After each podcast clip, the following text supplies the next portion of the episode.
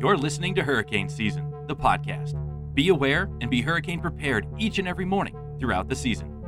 And now, here's Mark Sudduth with a look at the tropics. Good morning to you. It is Wednesday, July 14th, 2021, and here's what's going on across the tropics today. Atlantic Basin remains nice and quiet with no areas of disturbed weather seen.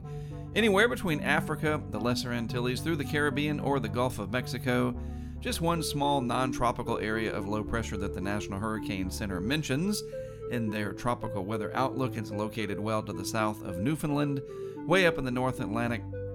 Probably not going to end up doing much, so we don't really need to worry about that. I don't see anything in the long term modeling that shows any promise of development over the next week or so, and that is typical for July. July is climatologically a quiet month, and I think that will continue to be the case over the next several days, maybe even out to the next 10 days if we can be so lucky. In the eastern Pacific, we have a new tropical depression that has formed. It is forecast to become a tropical storm and maybe even a hurricane. Then it should just move on off to the west, away from the Mexican coastline, and not bring any direct impacts there.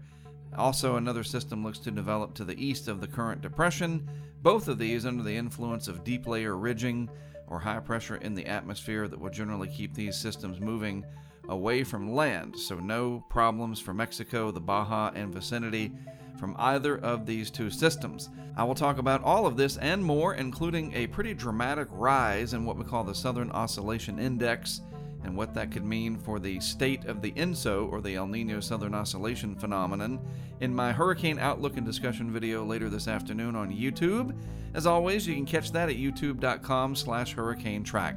Thanks for tuning in and listening to Hurricane Season, the podcast. I am Mark Sudduth. I'll be back with more for you tomorrow.